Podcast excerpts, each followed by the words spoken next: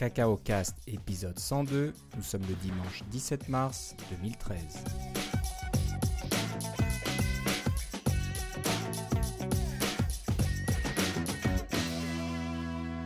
Bonjour et bienvenue dans ce nouvel épisode de Cacao Cast. Comme d'habitude, Philippe est avec moi, de retour de vacances déjà depuis un bout de temps, mais bien reposé j'espère. Comment ça va Philippe? Ça va très bien, et toi Philippe? Je crois que tu reviens de vacances aussi. Moi je reviens de vacances, je suis revenu hier, donc voilà, je suis toujours en mode de vacances un peu. Bon, le travail reprend demain, je pense que toi tu as déjà repris le travail depuis une semaine. Donc, que oui. Et apparemment tu fais des heures supplémentaires, beaucoup de travail. Oui, mais j'ai des bonnes conditions de travail et les heures sup, c'est quelque chose qui est exceptionnel et c'est quelque chose qui est aussi bien payé. Ok, alors, donc ça c'est pas mal, hein. C'est vrai que c'est malheureusement pas la norme, il y a beaucoup de situations où on nous demande de faire des heures sup et on n'est pas payé pour ça, c'est pas drôle du tout. Bon, j'espère que ça va, t'es en forme, que tout se passe bien, que... Tes projets avancent? Ah oui. En fait, ça fait drôle d'enregistrer un podcast maintenant parce que j'en ai fait plusieurs autres où j'étais le Philippe Guitard du podcast. Alors ça fait... C'est reposant presque. Le producteur en chef. Ouais, c'est vu que c'est... Encore, notre podcast est assez simple. On est assez bien rodé. On n'a pas trop de problèmes techniques. Mais... J'espère, après 102 épisodes. Exactement. Mais toi, d'avoir fait 9 podcasts, hein, tu vas faire le 10e, j'espère, bientôt. Je l'espère planifié. Aussi. Oui. Avec des invités Luc. Différents. Voilà.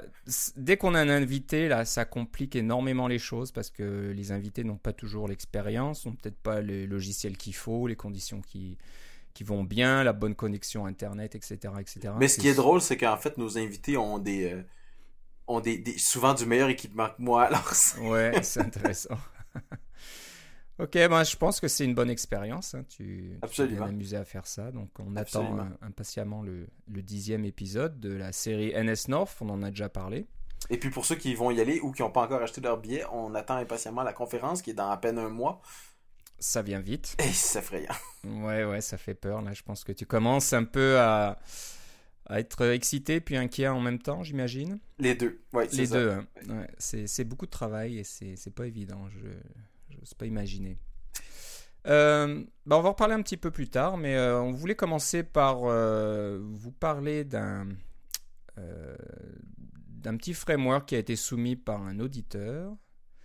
Ça fait toujours plaisir quand les auditeurs nous soumettent quelque chose. Donc, si vous voulez le faire, vous pouvez nous écrire à cacaocast@gmail.com ou aller sur le blog aussi, cacaocast.com, hein, vous pouvez laisser des commentaires. Le compte Twitter, c'est cacaocast. Et puis sur Glassboard aussi, ça fait un petit bout de temps là qu'il ne s'est pas passé grand-chose côté Glassboard, mais on regarde ça de près aussi. Donc il y a une pièce dans Glassboard qui s'appelle cacaocast, c'est le mot de passe. Donc Simon Liotier, je pense que je prononce son nom correctement, nous a soumis un framework qui est intéressant, qui s'appelle GVUserDefault. Donc, vous connaissez tous NSUserDefault, qui existe depuis bien longtemps, hein, depuis, depuis le début de macOS quasiment, à mon avis. On s'en sert quasiment tout le temps ou très régulièrement, mais c'est pas super pratique et puis c'est un petit peu rébarbatif, on va dire. Hein, c'est un peu toujours les mêmes choses. Il y a toujours pas mal de code. Je ne veux pas dire qu'il y en a vraiment énormément, mais il y a toujours un petit peu de code à mettre là-dedans pour faire des choses assez simples.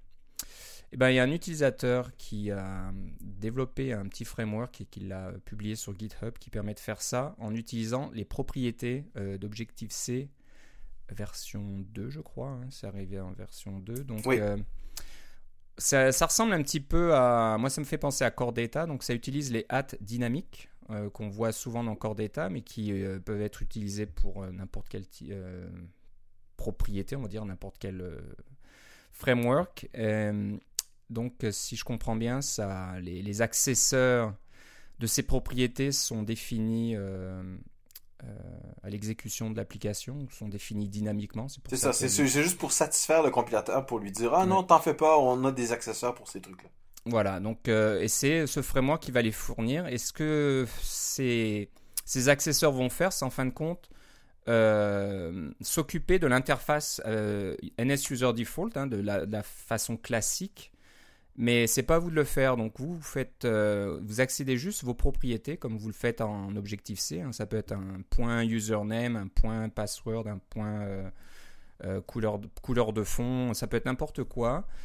Et GVUserDefault, derrière le rideau en fin de compte, hein, va faire les accès à NSUserDefault de la façon traditionnelle. Donc je me rappelle plus maintenant déjà la syntaxe, c'est Object for Key, oui, voilà, tous ces trucs là. Donc voilà, ça va le faire pour vous, mais vous n'avez plus à le faire vraiment. Donc moi je trouve ça élégant, ça simplifie pas mal le code, ça simplifie votre application.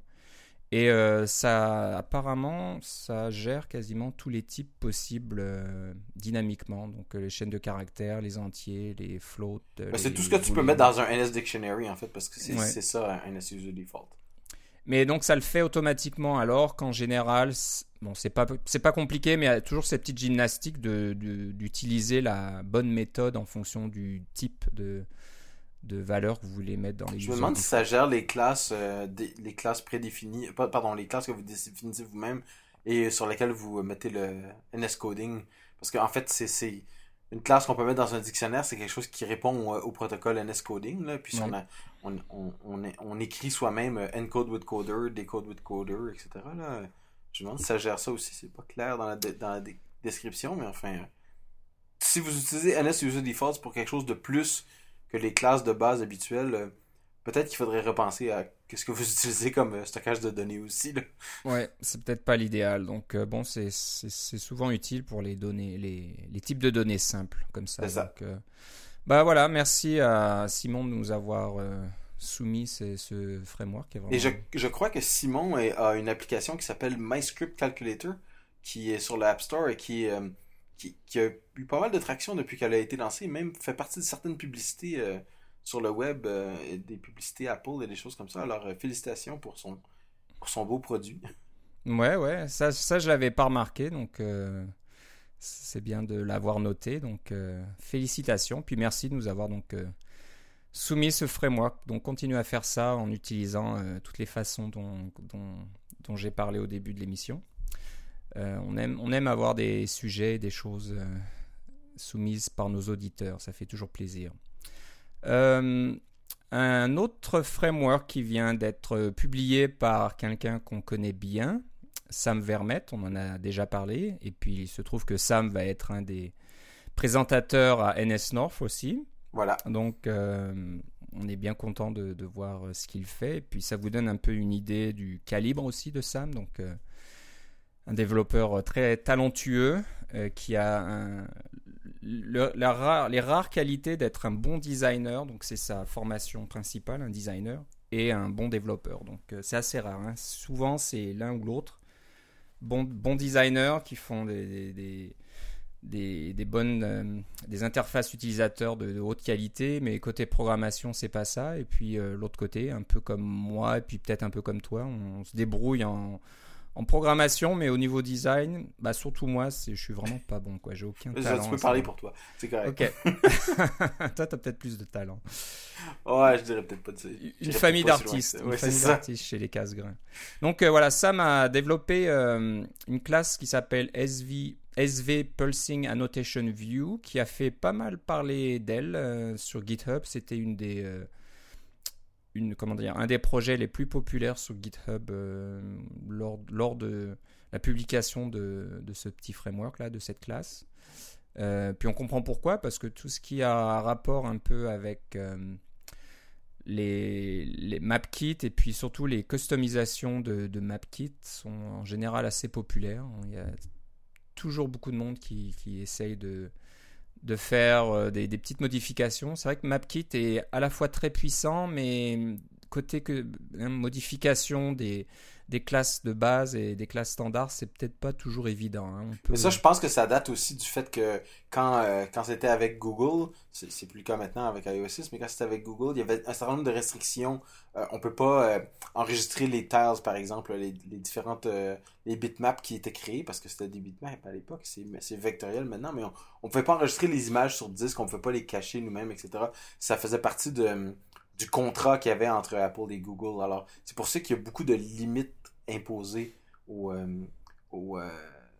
à la classe de MapKit en général. Ça vient de tout ça, puis je pense que ça ne changera pas parce que tant que c'est la même classe qui supporte iOS 5 et iOS 6 avec les deux implémentations. Là. Ouais. Si vous voulez quelque chose de différent, vous pouvez y aller avec Mapbox là, de Justin Miller. Enfin, c'est pas lui. Lui travaille pour Mapbox, là, c'est...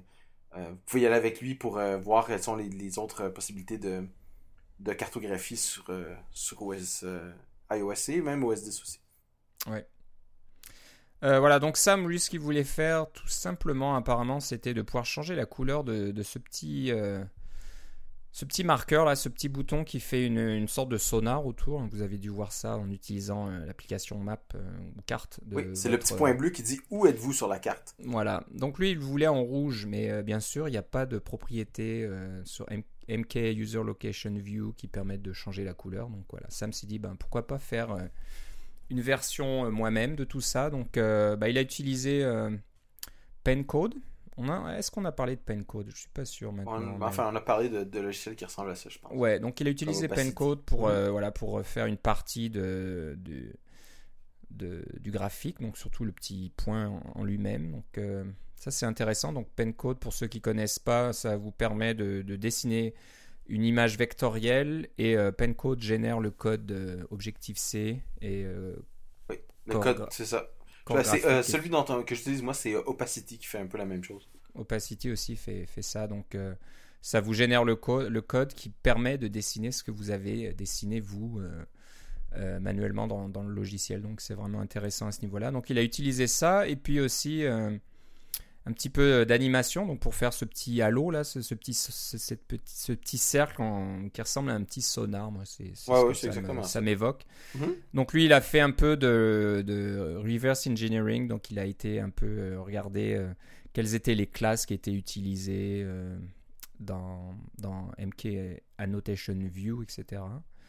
Et bon là, si vous allez sur le blog qu'on mettra dans les notes de l'émission, il explique tout ça en détail et c'est très intéressant. Donc ce qui est pas mal aussi, c'est de voir la démarche pour comprendre comment une classe d'Apple, une classe privée d'Apple fonctionne et essayer d'utiliser un petit peu les informations qu'on en retire.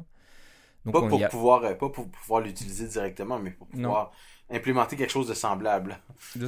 Et puis c'est intéressant de voir que Apple ou pas Apple, des fois, la façon de faire n'est pas optimale. Donc si je comprends bien, la version d'Apple utilise des graphiques prédéfinis, donc tout n'est pas vectoriel, alors que Sam a fait quelque chose qui est complètement dynamique et vectoriel, donc la qualité est beaucoup plus haute et meilleure. Et donc, c'est ça, ils n'ont pas besoin d'avoir des graphiques à 2x et des choses comme ça. Exactement, donc tout est fait par code. Voilà, donc très intéressant de voir ça, et puis voilà, pour ceux qui vont venir à NSNorth ou qui pensent venir à NSNorth, voilà, c'est le genre de personnes que vous allez pouvoir rencontrer, puis aborder et discuter. Ça, mais très, très sympathique. Donc, si vous avez des questions sur tout ce qu'il a fait, sur son application Transit, etc., il n'y aura pas de problème.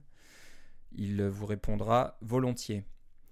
Parlant de Sam, je le suivais sur Twitter et il a parlé aussi d'une autre petite classe qui a été publiée sur GitHub, que je trouvais intéressante par sa simplicité. Ça peut-être être utile pour certains développeurs qui veulent combattre un petit peu les fraudeurs sur ou carrément moi j'utiliserais plus ça pour être informé des fraudeurs ou être informé, parce que voilà, quand j'introduis le sujet là, je me dis en même temps, ouais, est-ce que c'est une bonne bataille d'essayer de combattre les pirates ? C'est beaucoup d'énergie qui va peut-être pas vous rapporter grand-chose au final. Oui, mais il y a eu plusieurs blogs qui ont été publiés sur des services où des gens ont des applications payantes qui utilisent un service web, et puis là, ils ont donc des frais qui doivent être payer mensuellement, là. Et puis ils essaient de se financer avec leur application payante ou avec un achat intra-application ou des choses comme ça. Et puis là, si on a des gens qui fraudent le système pour avoir des tokens gratuits ou des choses comme ça, il peut avoir des coûts substantiels à ce moment-là. Alors, c'est pas totalement inconnu. Moi, personnellement, je m'en servirais. Je l'ai pas installé. Je l'ai déjà fait par le passé, mais pas récemment, parce que ça change tout le temps. Comme tu dis, les pirates ou les gens qui font des jailbreaks, c'est toujours faut toujours que ça bouge vers l'avant, là. Moi, c'est plus pour avoir des statistiques, pour avoir une idée de quoi je parle. Pour savoir quel pourcentage de l'application utilisée par a été craqué ou quel pourcentage a été utilisé sur un appareil qui est jailbroken, etc., là. C'est pas si important que ça, ce soit un jailbreak, mais ça peut être intéressant si l'application est craquée, surtout si vous avez un in-app purchase, enfin un achat intra-application. Ouais. Non, c'est un point valide, il n'y a pas de problème. Donc, la classe s'appelle Crackify, Crackify. C'est tout simple, c'est juste un point M, un point H, et il y a deux méthodes. Il y en a une, c'est isCracked, et l'autre, c'est isJailbroken. Donc, le premier vous dira si votre application a été craquée, donc elle n'a pas été payée ou installée d'une façon normale, et l'autre, c'est pour vous dire si votre application est en train d'être exécutée sur un appareil iOS qui a été libéré de prison. C'est ça, déverrouillé, mettons. Déverrouillé. Et c'est intéressant, la classe est très courte, et si on regarde un petit peu, ça vous donne un petit peu des informations sur ce qu'on doit vérifier pour voir si une application est valide ou pas. Donc, il y a certains fichiers qui vont soit être là, soit manquer. Il y a une application qui s'appelle Cydia, c'est en général une bonne indication aussi que votre application est en train d'être exécutée sur un appareil qui a été déverrouillé. Donc, si vous voulez un petit peu savoir qui utilise votre application et de quelle façon, ça peut être intéressant d'inclure ce genre de classe et puis de vérifier. Donc... comme tu disais, Philippe, soit d'empêcher l'accès à un service web ou alors juste, à la limite, de faire vous envoyer un rapport de votre côté dans votre, logiciel d'analytics, là, comme... Ouais. Je ne sais plus, le nom m'échappe, mais bon, il y en a plusieurs qui existent, donc d'avoir ces informations pour un peu suivre ce qui se passe. Voilà. Est-ce que la majorité de mes utilisateurs piratent mon application ? Est-ce que c'est aussi une indication que votre application est trop chère? Ça m'étonnerait parce que, en général, les applications sur l'App Store sont pas si chères que ça. Et puis, si l'application vaut le coup, faut que l'utilisateur paye la valeur ajoutée. Mais bon, ça, c'est un autre débat, on va dire. Mais voilà, ça peut être intéressant pour ça. Donc, Crackify, c'est Ivan Trouvanov sur GitHub qui nous fournit ça. Donc, intéressant. Même si on n'en a pas besoin, c'est intéressant de voir quelles sont les façons de détecter si une application a été piratée ou pas. Et de les contourner, oui, c'est ça. Les contourner aussi. Mais si vous faites...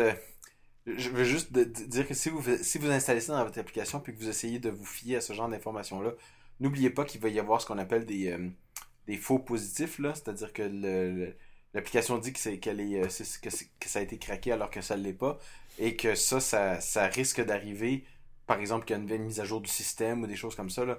Et puis, ce que vous voulez éviter, c'est que vos vrais clients, ceux qui payent, là, ceux qui ont payé pour votre application, qu'il y ait un inconvénient quelconque, puis tout ça, là. Alors, c'est une ligne qui est quand même assez mince, là. Ouais. Faut se méfier. C'est sûr que... Oui, c'est ça. On ne vous conseillerait pas de prendre une décision un petit peu trop sévère, de bloquer votre application, de mettre un message qui marque « vous êtes un pirate, honte à vous », etc. Oui, c'est ça. Si c'est un faux positif, c'est un peu gênant. Donc, toujours être prudent. Donc, moi, comme je disais, c'est peut-être une meilleure approche de d'abord... suivre ce qui se passe, de voir quel est le pourcentage. Donc, si c'est un pourcentage faible de 1 ou 2% de vos utilisateurs, peut-être que ça ne vaut pas le coup financièrement de passer votre temps à combattre un nombre d'utilisateurs pas très important. Mais c'est sûr que si vous voyez du 10, 20, 30%, là, il y a de quoi s'inquiéter. Donc voilà, Crackify sur GitHub. Un petit outil qui est disponible sur l'App Store maintenant, s'appelle CC Menu, donc c'est pour les utilisateurs d'outils d'intégration continue. Oui. Si je comprends bien, et c'est un serveur d'intégration continue bien spécifique. Hein. C'est pas Jenkins, mais c'est...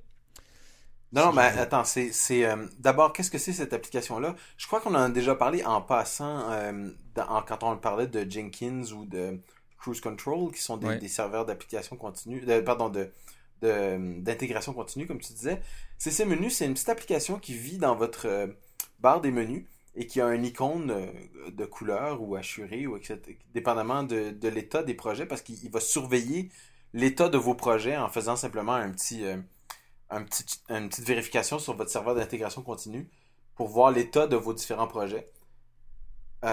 Et puis c'est très bien, ça fonctionne bien, c'est facile à utiliser, mais le projet lui-même est open source. Vous pouvez télécharger le source et l'avoir, la version la plus récente. Il y a des gens qui en ont fait des versions un peu plus améliorées ou un peu meilleures. Moi, j'en avais fait une aussi, mais j'ai contacté l'auteur et je lui ai dit, tu sais ce que j'aimerais vraiment, là, ça serait... d'avoir cette application-là sur le App Store pour que je puisse avoir toujours être sûr d'avoir la dernière version moderne, etc. Parce que j'utilisais encore Sparkle pour les mises à jour. Ben ça va, là, mais je voulais dire utiliser encore comment ça s'appelle? Growl, ouais. Le programme de notification, alors qu'évidemment sous macOS 10.8 on a Notification Center, alors j'avais fait toutes les mises à jour pour que ça compile en 10.8, en 64 bits avec le Notification Center, etc. Puis je me dis, tiens, c'est bien ça. Il me semble que je pourrais mettre ça sur l'App Store. Il n'est pas sur l'App Store. Puis comme la licence me permettait, j'aurais pu le faire. Mais j'ai contacté l'auteur et il m'a répondu. Et puis, je lui ai envoyé mes modifications. Il les a intégrées. Il a fait fondamentalement la même chose. Là. Il a modernisé pour 10.8, 64 bits, etc. Et il l'a mis au App Store. Et ça a été accepté. Alors moi, j'ai ce que je voulais. J'ai l'application entretenue sur le App Store qui fonctionne et qui va se mettre à jour automatiquement. J'ai pas besoin de compiler depuis le source. Et puis, vous pouvez maintenant en bénéficier aussi. C'est simplement pour faire pour suivre vos serveurs d'intégration continue. Ça marche avec Cruise Control, ça marche avec Jenkins, ça marche avec Hudson. Et puis, il y en a une couple d'autres aussi qui fonctionnent que je connais un peu moins, là. Et puis, ma foi, ça fonctionne très bien. Je laisse tourner dans ma barre de menu. Je suis très content. Ah bah ça, c'était une bonne idée, donc de... Contacter le développeur, c'est sûr que ça aurait pas été très correct de faire... c'est faisable, c'est de l'open source, hein, on fait ce qu'on veut. Mais... Oui, mais ça dépend de la licence. Moi, je lui ai demandé si ça l'intéressait de le mettre sur la Mac App Store, puis si ça l'intéressait pas, moi, j'allais le faire pour le bénéfice de tous, avec comme la licence le permet. Mais il m'a dit, tiens, non, je vais le faire. Ben oui, c'est sûr, vas-y. Non, c'est une bonne idée. Apparemment, donc, ça peut vous afficher le statut de n'importe quelle application qui supporte le format CC Tray. Oui. C'est un format XML, donc ça peut probablement fonctionner pour votre serveur Rail ou j'en sais rien. Votre application qui elle aussi peut donner un statut. Voilà, je fonctionne pas. Il y a un service qui marche pas. Ou je suis en train de redémarrer ou des choses comme ça. Ouais. Voilà. Donc non, ça peut être pas mal. Donc c'est une bonne idée. Et puis une bonne idée aussi pour toi, Philippe, d'avoir contacté le développeur. Donc voilà, maintenant c'est disponible pour tout le monde. Ça s'appelle CC Menu. La société s'appelle ThoughtWorks. THOUGHTWORKS.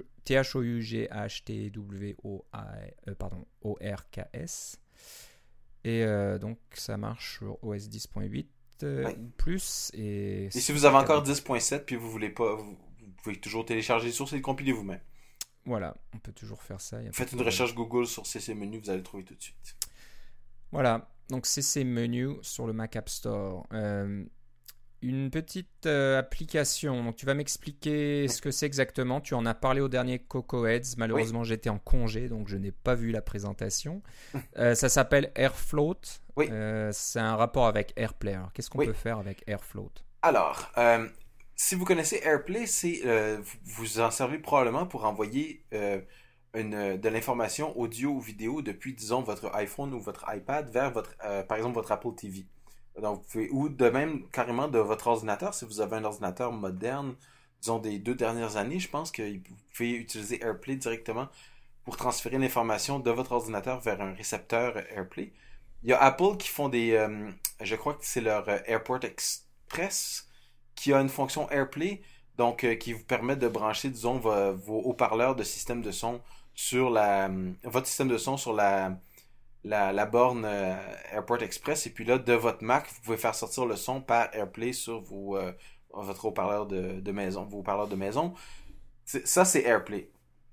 L'histoire qu'il y a, c'est que AirPlay est un protocole encrypté, et il y a une clé qui existe dans les appareils qui fonctionnent avec AirPlay, qui permet, parce que toute l'information est envoyée par votre réseau Wi-Fi de façon complètement cachée.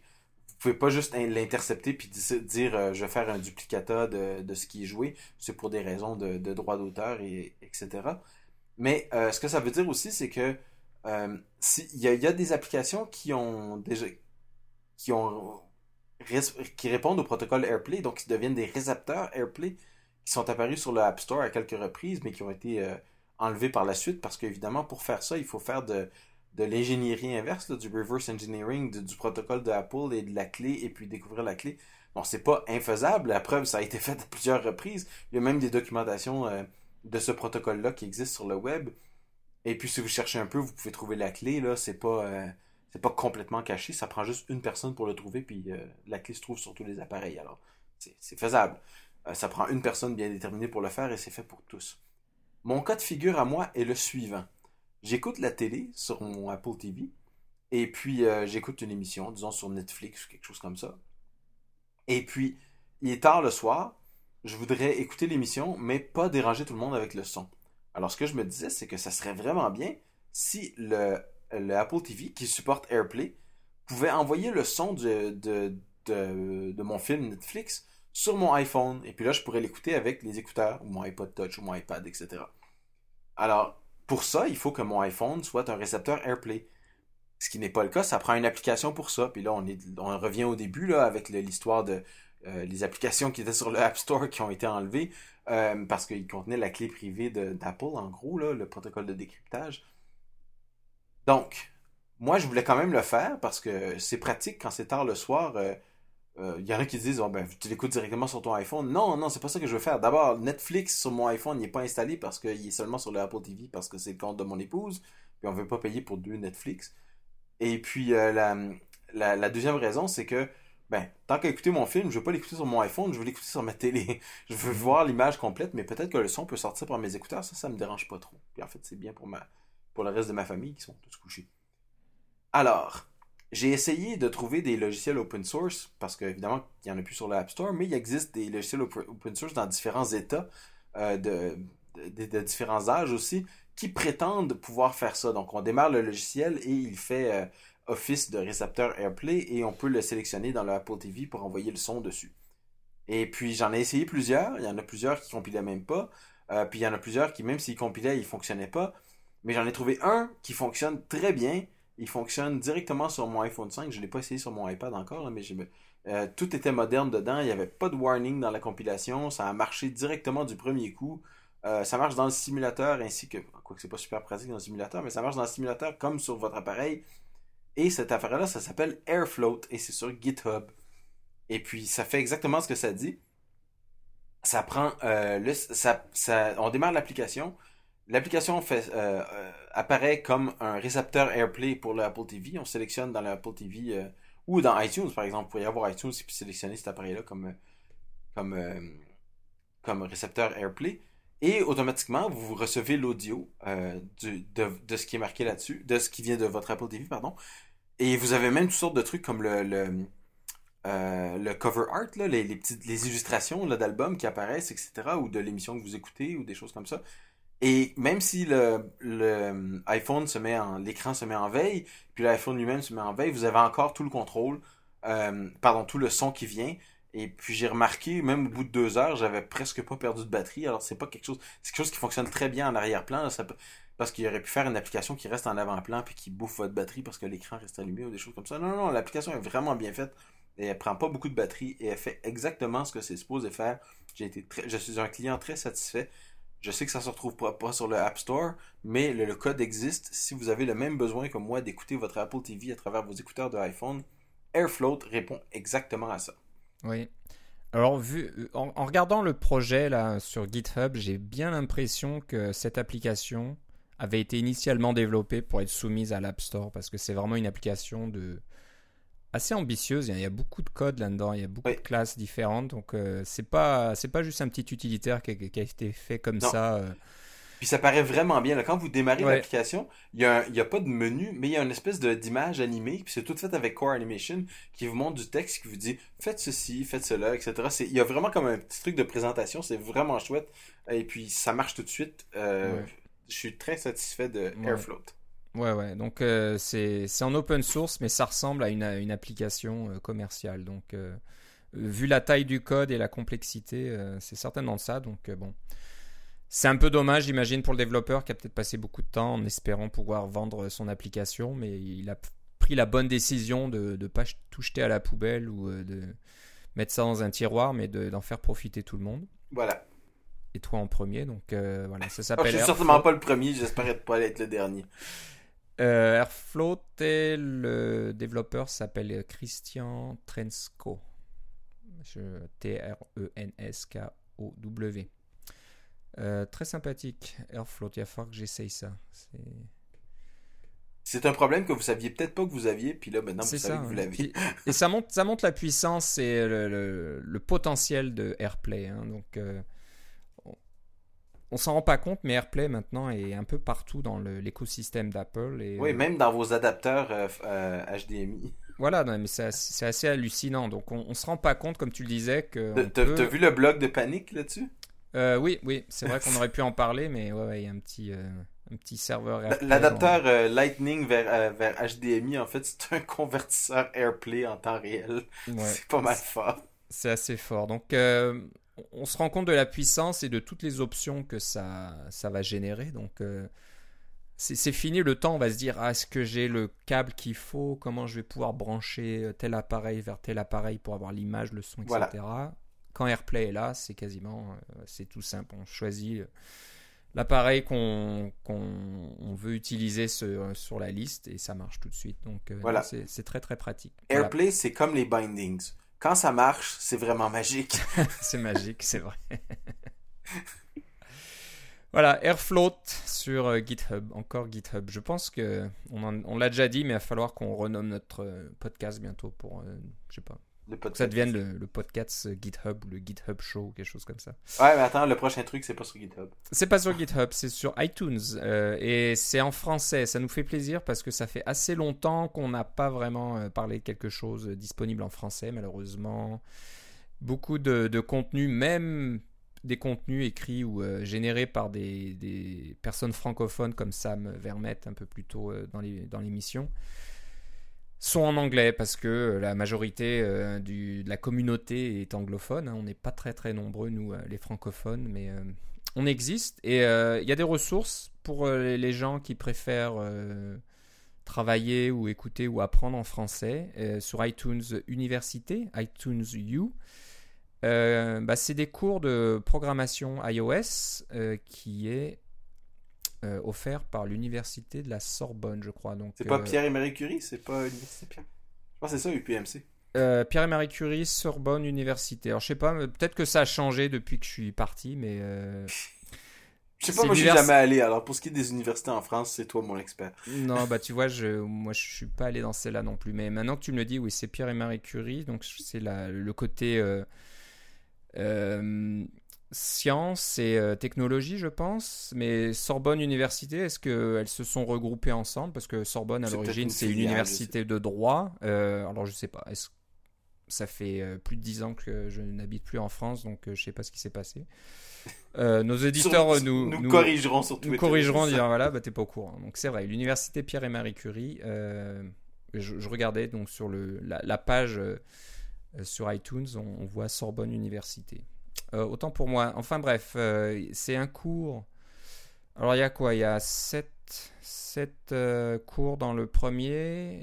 Je crois qu'il y a, tu m'as donné 2 liens. Oui, c'est ça, parce que c'est la partie 1 et la partie 2. Voilà, donc c'est une quinzaine à peu près, 14-15 sessions. Et j'aimerais souligner que j'ai trouvé ça grâce à nos collègues de MacBidouille. Ils sont vraiment sympathiques. Ok, donc on les remercie pour ça.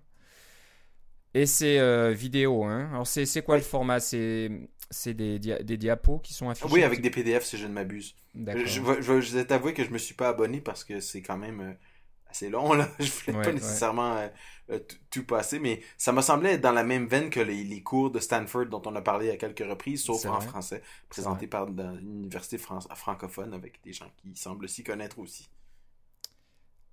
iOS. Alors, je vois Android 4.1. Est-ce que ça parle d'Android aussi ? J'ai pas eu le temps de lire. Nous conseillons cette année. Alors, je sais pas non plus.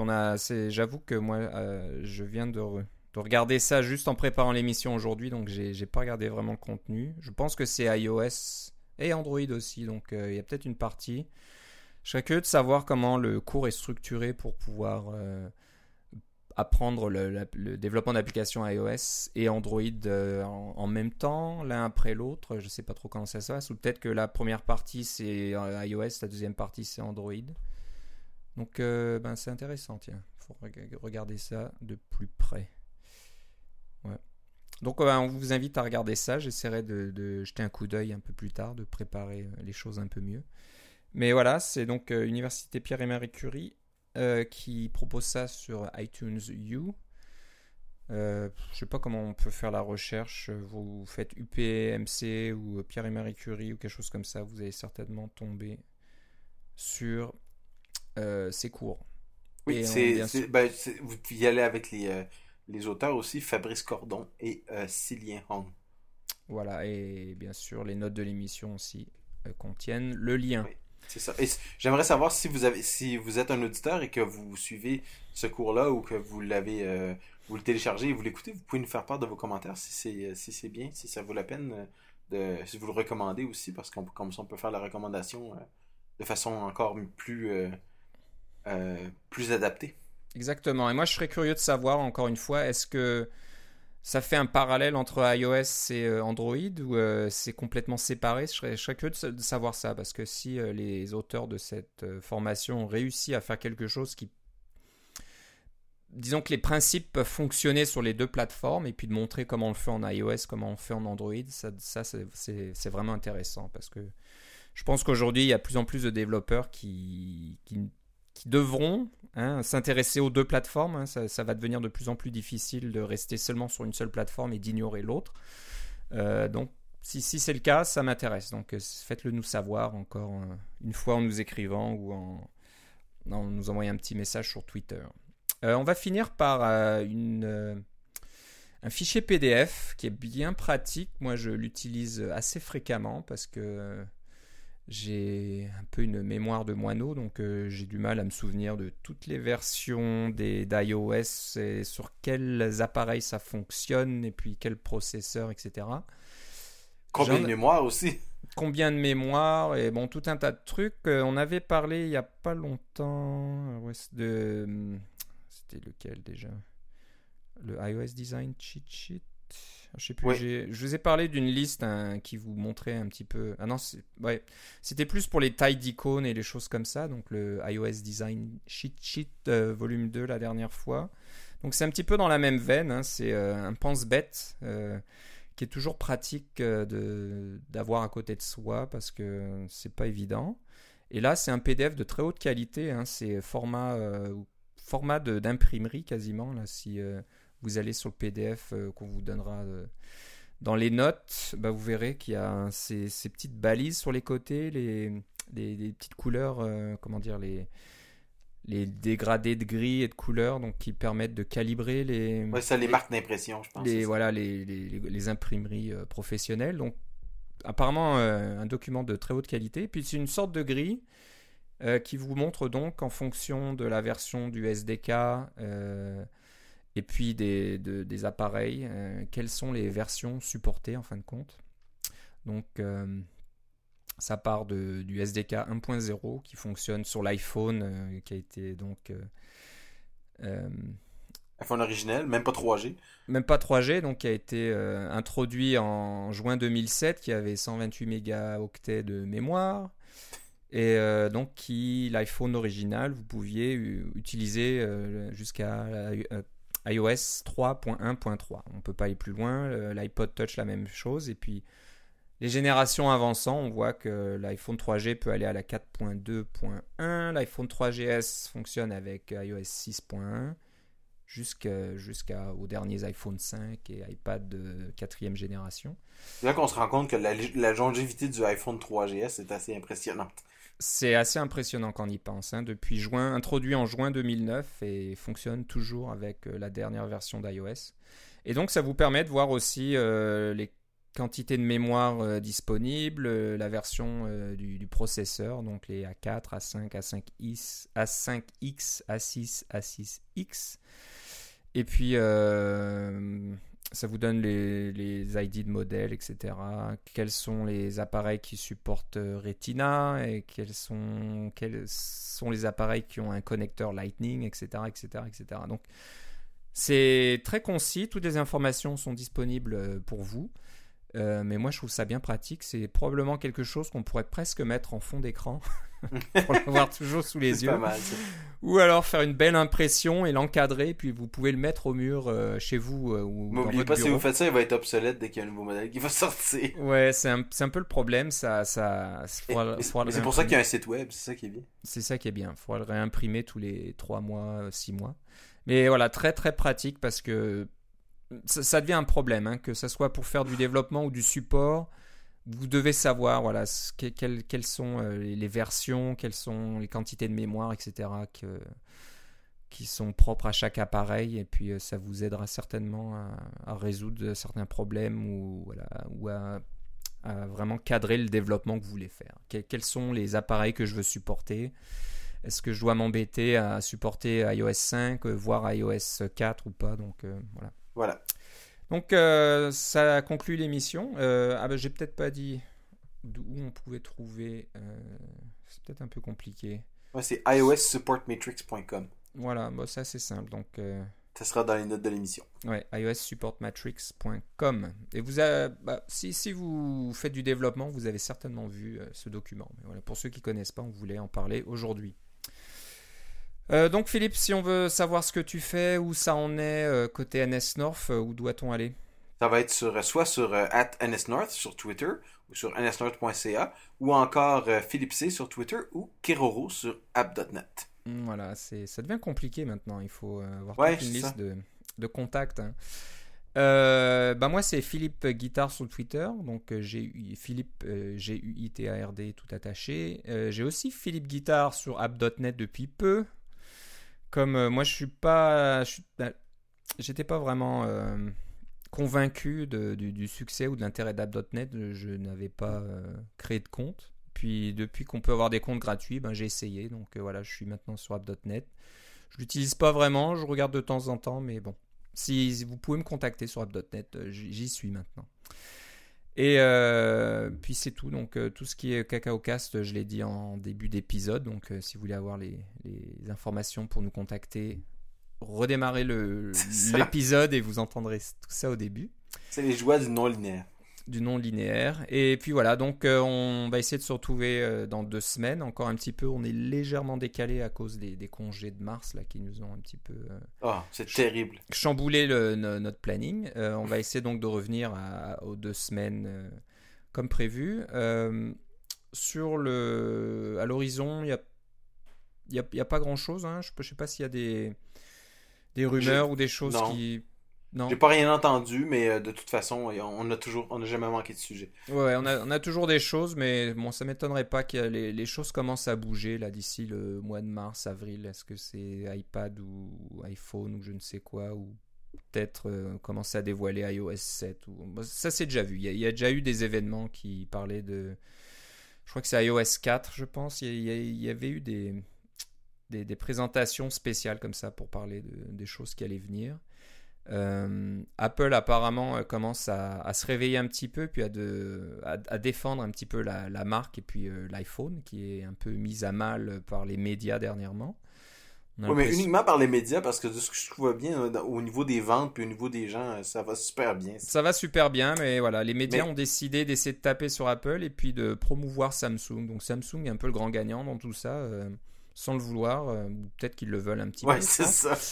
On ne parle que d'eux. On a l'impression qu'il n'y a plus que Samsung. Et c'est vrai que c'est intéressant de voir comment le paysage est en train de se transformer, hein. Google était la puissance ou la compagnie qui était derrière Android, et on se rend compte qu'Android maintenant, eh ben, c'est Samsung qui l'utilise et puis qui est la compagnie la plus importante, et Google est un petit peu en second plan. On s'en moque un petit peu. Il va falloir qu'on se remette à parler du BlackBerry maintenant qu'ils ont lancé le BlackBerry 10.